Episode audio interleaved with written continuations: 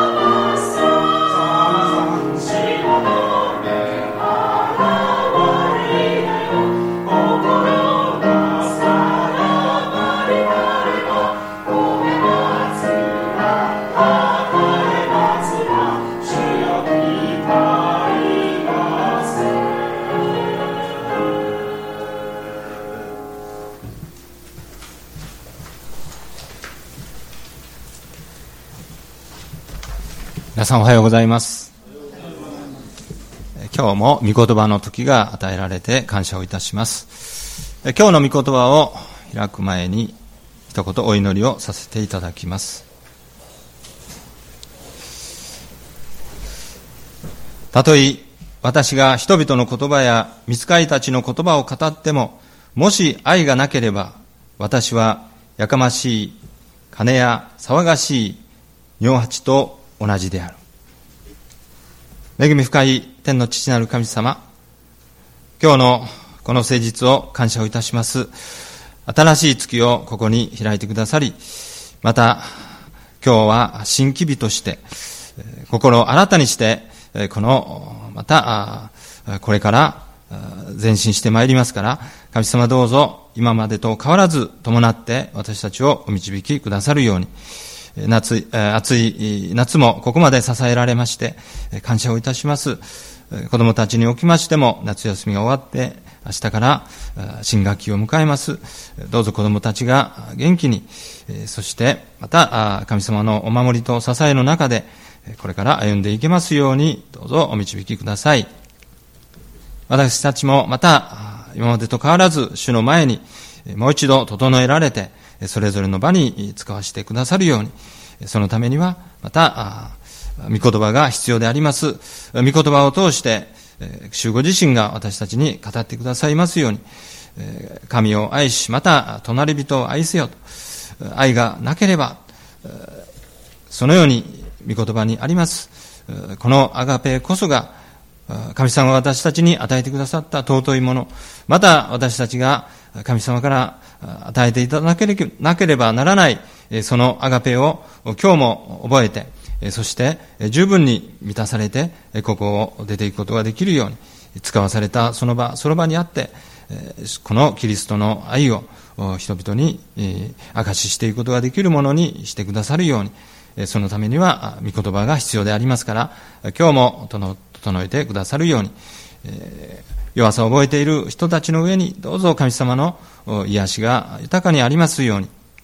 また今日、いろんな事情があって来れなかった兄弟姉妹方のうちにも、どうぞその場にあって主を覚えて、主を崇める時となりますように、また、神様を知らない方々の上にも、どうぞ望んでくださって、教会のなす技を通して、福音があまねく届きますように、また聞いた人たちが信じてそれを受け入れる時が来ますように、神の子として、また新しい歩みをそこから始めることができるように助けてください。しばらく教会から遠のいている人、どうぞ神様はいつも覚えておられますから、どうぞその場にあってもう一度主を覚え、そしてまた礼拝に、集会にまた来ることができるように、その妨げをまた取り除いてくださるようにお願いをいたします。今日ここに集えたことを心から感謝し、また主の御言葉を待ち望みます。どうぞ私たちを御言葉によって養ってくださるように、今からのひととき、どうぞ委ねますから、主ご自身がお語りくださるように、どうぞ語るものを見てに隠して十字架にどうぞ主のご愛が豊かに表されたことを私たちも覚える時となりますように、すべてをお委ねして、主キリストの皆によってお祈りをいたします。アーメン。読んでいただきましたように、マルコの福音書の9章に来ております。まあ、聖書研究祈祷会のように、一章ずつこうじっくり学んでいくという、そういうことはできませんので、今日は、9章の33節から37節のところを読んでいただきまして、特に33節、34節、35節のそのところを一緒に考えてみたいと思います。弟子たちが道を行きながら何かこう話し合っていたという、そういうところから始まっています。そしてイエス様が弟子たちに、お前たちは道で何を論じ合っていたのですか？そのように聞きました。すると、弟子たちは黙っていた。答えをしなかったんですが、イエス様はもうすでに彼らが何を論じ合っていたのかあ、ま、知っていたようであります。しかしあえて何を論じ合っていたのかと聞いたわけですが弟子たちは答えなかった、まあ、彼らの論じ合っていたことはここにありますように誰が一番偉いかということ、まあ、弟子たちの一番の関心事それが誰が一番偉いかというそのことであったということがここから分かります。まあ、今日はこの偉いということをまず考えてみたいんですが偉いとはどういうことなのかあるいは偉い人というのはどういうことなのかそんなことをいろいろと考えてみたいと思うんですが、まあ、偉い、まあ、国語辞典によりますとそれは優れていることというふうに書いていました。それじゃあ偉い人というのはあまあ、優れた人ということで、えー、いいだろうかというんですね。よく本屋さんに行きますとこの偉人伝という、まあ、偉い人の伝記ですよね。偉人伝というのがだーっと並んでいましてそういうのそういうのを私たちも読んだことがあります。で大抵それはこの歴史上で名を成した人とか何かこう功績をした人とか、まあ、そういう人たちがこう偉人伝にこう名を連ねている。その人のこう伝記があこう書かれてあるわけですが例えばあの世界史とか日本史の中で出てくるそういう人たちの中にこの偉人伝というのがあるわけですがまあ読んで字のごとく偉い人ですからあ偉い人なんだろうなとそういうふうに思うんですが例えばこうナポレオンナポレオンはそれじゃあ偉い人なのか。コロンブスは偉い人なのか。日本史の場合だったら誰でしょうか。聖徳太子は偉い人なのか織田信長あるいは戦国のそういう大名たちそういう人たちが偉い人偉人として名を連ねている。彼らは偉い人なのか。その分野でその分野で何かこの活躍した人あるいはこう記録を作った人そういう人もこの偉い人に名を連ねていることもあるわけです。その分野でトップになった人記録を作って一番になった人まあ、今で言えば金メダルを取った人が偉人の中に加えられるかもしれない、まあ、そんなことを考えるわけですね。政治の分野ではどうでしょうか。選挙に当選したらあの人は偉い人なのか、まあ、かつて、えー、末は博士か大臣かと言われて出世の極みがこの博士か大臣かという、まあ、そういう時代もこうあったわけですが大臣が偉い。大統領が偉いというそういうことなのか、まあ、弟子たちは誰が一番偉いのかというふうにして考えていたわけですが、えー、いわば偉い人の条件彼らの言うあるいは弟子たちの言う偉い人の条件というのはまず有名人であるということ。そして何か大きな業績を成した。どんな業績かわからないんですけども何か人の驚くような人の目につくような歴史に何か残るようなそういう業績を成したそういう人が偉いということですよね。それでは果たしてそういう偉人の人たちはそれじゃあ彼らは悪さをしたことがないのかと指摘する人もいるわけです、まあ、偉人偉い人というふうに名を連ねますけれども彼らはなるほどその分野ではトップでありますけれども一つも悪さをしたことはないんですか？ということ。あるいは有名であってそして何か大きな業績を成したら偉い。それじゃあそんなに有名ではない。人々にはあまり知られてない。しかしそれでは有名なあ偉いことにはならないのか。その人は人には知られていない。あるいは大きな業績ではない。小さな業績であるかもしれない。でもその周りの人たちはあの人は偉い人だということも聞くことがあるわけです。感謝しているそういうことがあるわけです、まあ、私たちも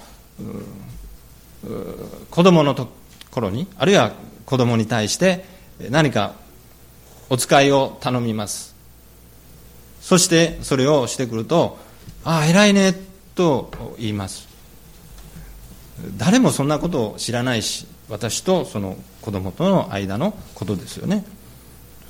でそんな大したものでもない。でもその子供にとっては一生懸命やった。そのことに対してあ偉かったねという場合の偉いっていうのはそれじゃあ何だろうか。いつも100点を取っている子供が90点を取ってきた。そうするとそういう親がいたとした場合ですね。ダメじゃないのと。叱られている。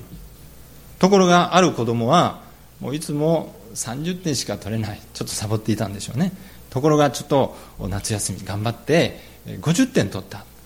そうするとああよくやったね。偉いねと褒めてもらえた。この偉いって何でしょうか。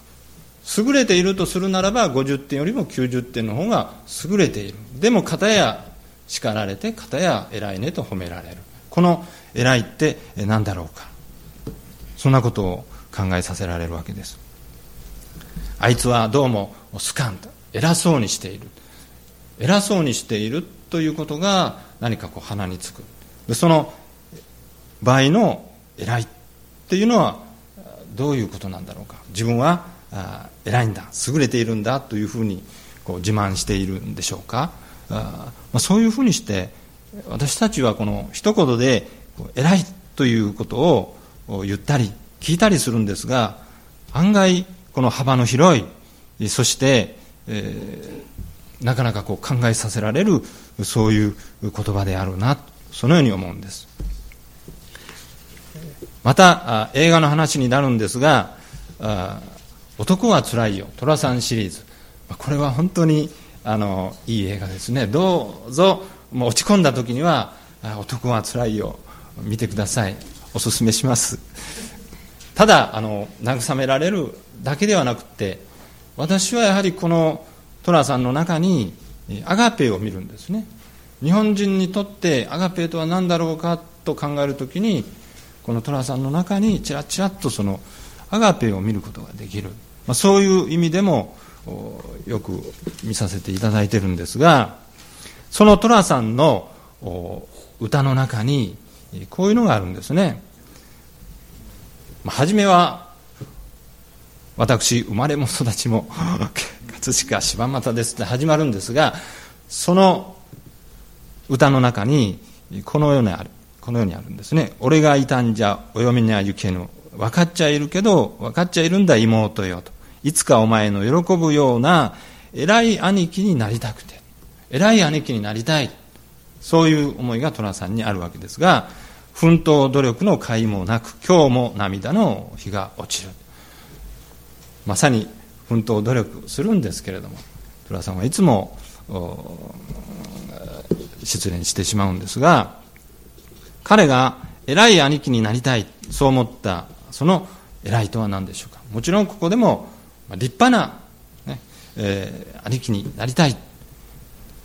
まあ、そういう意味なんでしょうか、まあ、ここでもその偉いという表現をこう使っている。で弟子たちが誰が一番偉いんだろうか。自分じゃないだろうか。いや自分ではない。あいつだろうか。一番偉いものは誰かというふうに彼らは考えていた時にその偉いとは何だろうか。そういうふうにこう考えるわけですがいろいろとこう考えていくときにこの偉いっていうのは何かこの基準があってそれに対して誰が偉いそして誰が1番だ誰が2番だどうもそういうものではない。ですから弟子たちが考えているような一番とか誰がとかそういうものではどうもなさそうな感じがいたします。これは感覚的な表現の言葉ではないんだろうか。その時にこの人に感謝している。ですからああこの人は立派なことをしたと私たちが感じた時にこの人は偉いんだし何か人の目にはつかないけれども私がその人のことをよくやった立派だそう思った時には偉いという表現もしますし、えー、自分の中に何か目標になるようなものそういうものをこうイメージしてそれに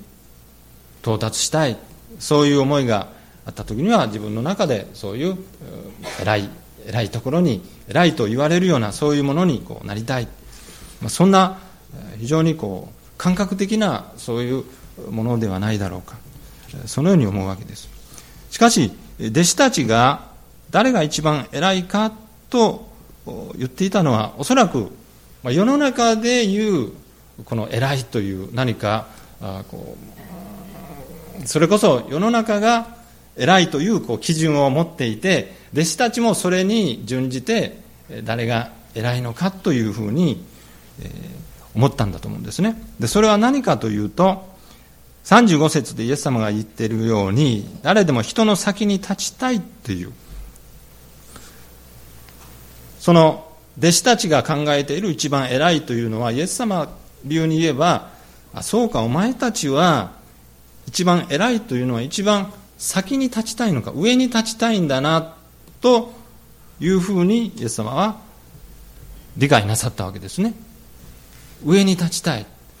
もう若い人たちに分かりやすく言うとセンターに立ちたい。ということですよ。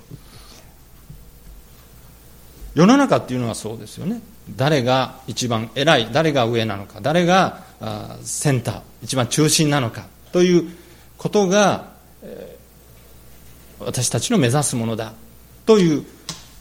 それにあやかって弟子たちもそのことを考えていた、まあ、私たちがこの救われるとは何だろうかと考えるときにそれもいろいろあるんですがその一つは私たちが今まで世の中の価値観に生きてきたそれはいいこともあるし悪いこともあるし分からなかった。分からないけどもさまざま世の価値観学校で教えられたことあるいは親からあるいは周りの人からいろんな人から教えられたその世の中の価値観に生きていたものが聖書を通し信仰を通し神様を通して神の基準に立って価値観を決めたり自分の生き方を決めたりそうするふうにそういうようにこう変えられていった。そのことも含めて私たちは救われる。ということだと思うんです。ですからこの弟子たちはそのようにして彼らが本当の意味で救われる前は誰が一番偉いんだろうかというようなこの世の価値観に彼らは生きていたわけですがこの箇所でイエス様のお言葉をいただくことによってあ自分たちの価値観は今までは世の中の価値観であった。しかしこれからはイエス様がおっしゃるようにこの神の国の価値観に立って生きていこう。というふうにここで示されるわけです。そして彼らもそのように変えられていった。ここにこの救いがあるわけですね。その一つが今日この箇所にあるわけです。イエス様は弟子たちが言う偉いとは何なのか。偉い人とは誰か。そういう議論の中でこのように言ったわけです。誰でも人の先に立ちたいと思うならあるいは人の上に立ちたいとならと言ってもいいです。あるいは人の人たちの真ん中に立ちたいと思うならば皆のしんがりとなり皆に仕えるものとなりなさい。これは弟子たちにとってもあるいは世の中の人たちにとってもまるで、えー、逆転する言葉ですよね。一番偉いというのは人の先に立つことであり人の上に立つことでありセンターに立つことだ。ところがイエス様は人の先に立ちたい人の上に立つセンターに立つということはしんがりとなり皆に仕えるものとなりなさい。あるいは人の先に立ったり上に立ったりセンターに立ったら皆のしんがりとなって皆に仕えるものとなるんですよと。全くそれこそ180度転換してしまった。これは一体、何を言っているんでしょうか。弟子たちの言う誰が一番偉い自分は偉くなりたい上に立ちたい先に立ちたいそれはおそらく自分が上に立ってそして人々を従えてそして自分の命令を人々に下してそれによって人々がその命令に従って動く。その中で他の人たちが例えばそれに逆らうようなものならばもうそれを退ける。そういうようなことなんでしょうか。偉いというのは一体彼らは何を考えていたんでしょうか。皆のしんがりになりなさい、まあ、しんがりという言葉ももう古い言葉になってしまいましたがこれは軍隊がこう退く時に大軍の時にその軍の最後にいてそして敵が追ってきますよね。片や退く。敵は追ってくる。その最後にいてその自分の軍をこう守るっていうんでしょうか。一番この分の悪い部署であると言えますがしかしそれは非常に大事な働きですよね。その一番最後しんがりが崩れてしまうとやられてしまう。もちろん退くというのも一つの作戦でありますからうまく退いて、えー、もう一度整えて戦うためにもそのしんがりがしっかりと働かなければならない。そういう意味でもこのしんがりとなりなさい。そして人の先に立ちたい人の上に立ちたいと思うなら皆に仕えるものとなりなさい。仕えるもの。それは例えばそういう世話をしなさい。あるいは気を配りなさい。あるいは他の人の能力を引き出しなさい。あるいはその皆が働きやすいように環境づくりをするというんでしょうか。いわゆる使える働きしもべの働きのようなそういうものをするんですよと。いうわけです。ですからまあ、弟子たちが考えていた偉い人上に立つ人先に立つ人というのがここで本当にこう逆転させられたというわけです、まあ、弟子たちのおそらくイメージとして偉くなりたい偉くなったらこういうふうになれるんだ。それはあのエジプトの王パロのようなそういうものであったんでしょうか。この立派な王座にしっかりと腰を据えてそして周りにはべる人がいてそしてもう自分の命令一つでみんながこう動く。誰も逆らうようなものはいない。あるいは戦国時代のあの殿様のようなそういうことでしょうか。それが偉いということなのだと思っていた弟子たち。しかしイエス様はお前たちの言う偉いというのはそういうことなのか。しかし私は言います。誰でも人の先に立ちたいと思うなら皆のしんがりとなり皆に使えるものとなりなさい。イエス様は決して彼らの言う偉いとか上に立つとか先に立つとか真ん中に立つとかそれを否定なさってはいないんです。それは尊いことでしょう。それ努力してそういうふうになろうとする。それは決して悪いことでもないしそれは否定されるものではないしかしもし許されて上に立ち先に立ちセンターにも立ちあるいは皆皆からあの人は偉い人だと言われるようなそういう立場に立ったならばその時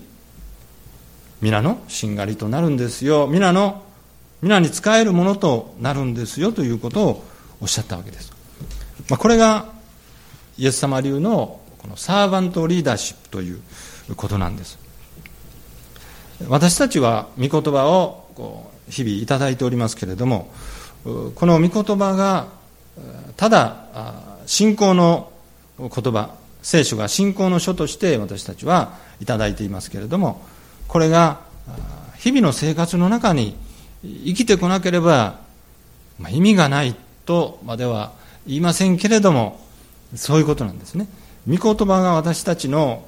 養いでありますけれどもそれが力となり実際の生活の中でその言葉が生きて働かなければ意味がない。ですからこのイエス様中のサーバントリーダーシップを表すこの言葉人の先に立ちたいと思うなら皆のしんがりとなり皆に仕えるものとなりなさい。これが私たちのこれから家に帰ってあるいは社会に出ていろんな場面場面で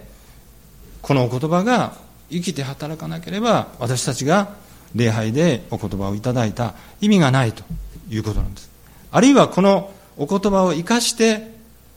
何かできないだろう。何かこれを生かしていこう。そういうことを私たちはするわけですね。あるこれは実際の会社経営一つの組織ですけれどもその組織で、経営をしておったその会社。それはワンマン社長の経営というんでしょうか。いわゆるそれこそトップダウンですよね。社長と言われるそういう一番のトップの人が全て命令を下す。それによって社員が動く、社員がそれに歯向かうようなことがあればもう即左遷あるいはもうクビですよね。そういう会社経営、まあ、これも実際にあるわけですけれども、まあ、勢いのあるうちはそれでもいいんでしょうけれども次第次第にその会社の中のその様子がやがて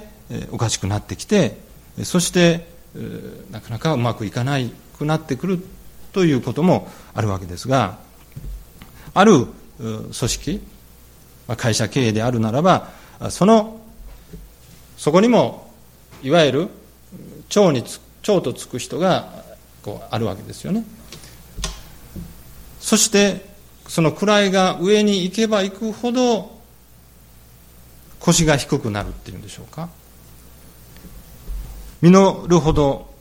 神戸を垂れる稲穂かなに表されるように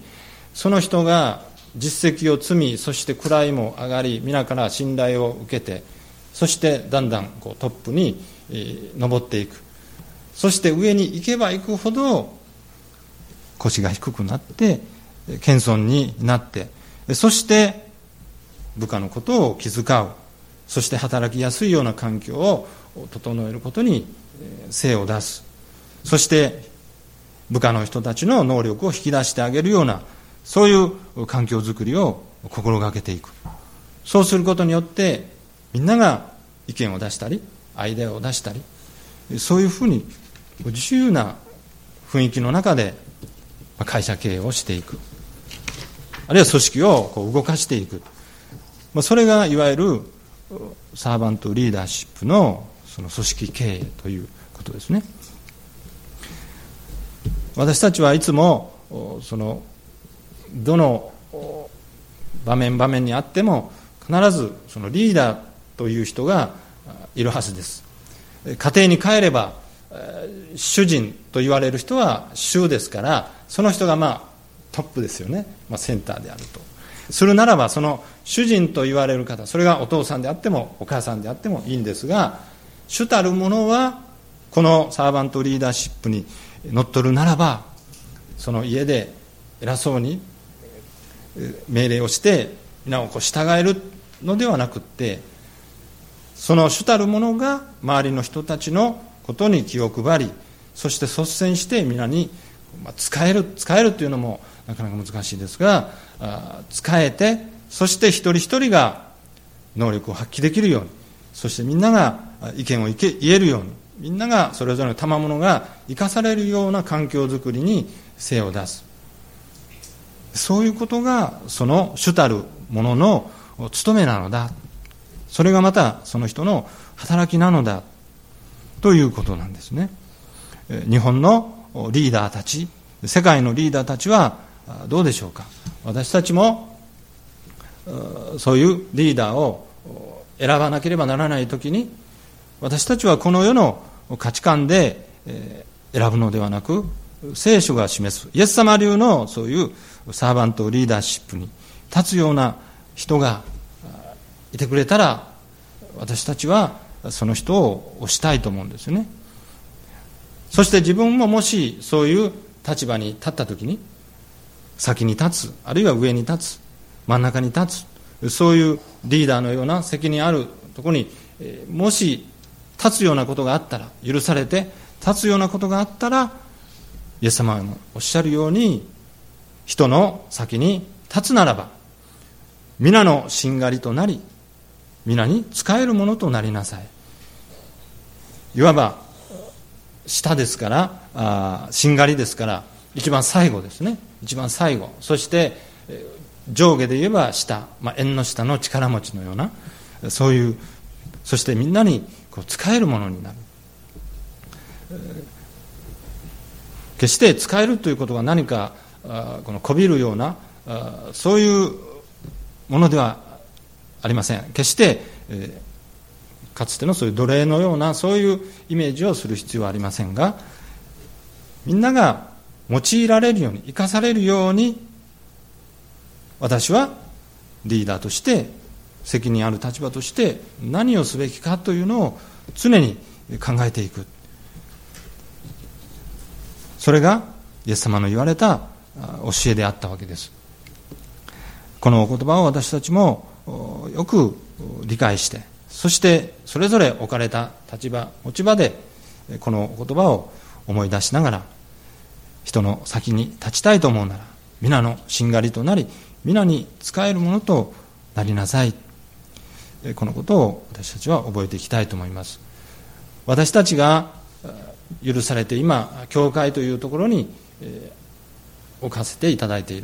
る。教会というのは主の召しに預かって召された者たちの群れ。その群れのリーダー、まあ、いわば弟子たちの言葉で言えば誰が一番偉いのか。誰がトップなのか。誰が一番先なのか。誰が中心なのか。誰がそれこそ頭なのか主なのか。それはイエス・キリストである。ですから私たちのこの教会という群れのリーダー主はイエス・キリスト。このことだけは決して忘れてはならないし私たちがこのような素晴らしいそれこそ偉大なるお方の導きのもとに集いそしてそのお方に従っていけるということは本当に幸いであろうかと思うんですね。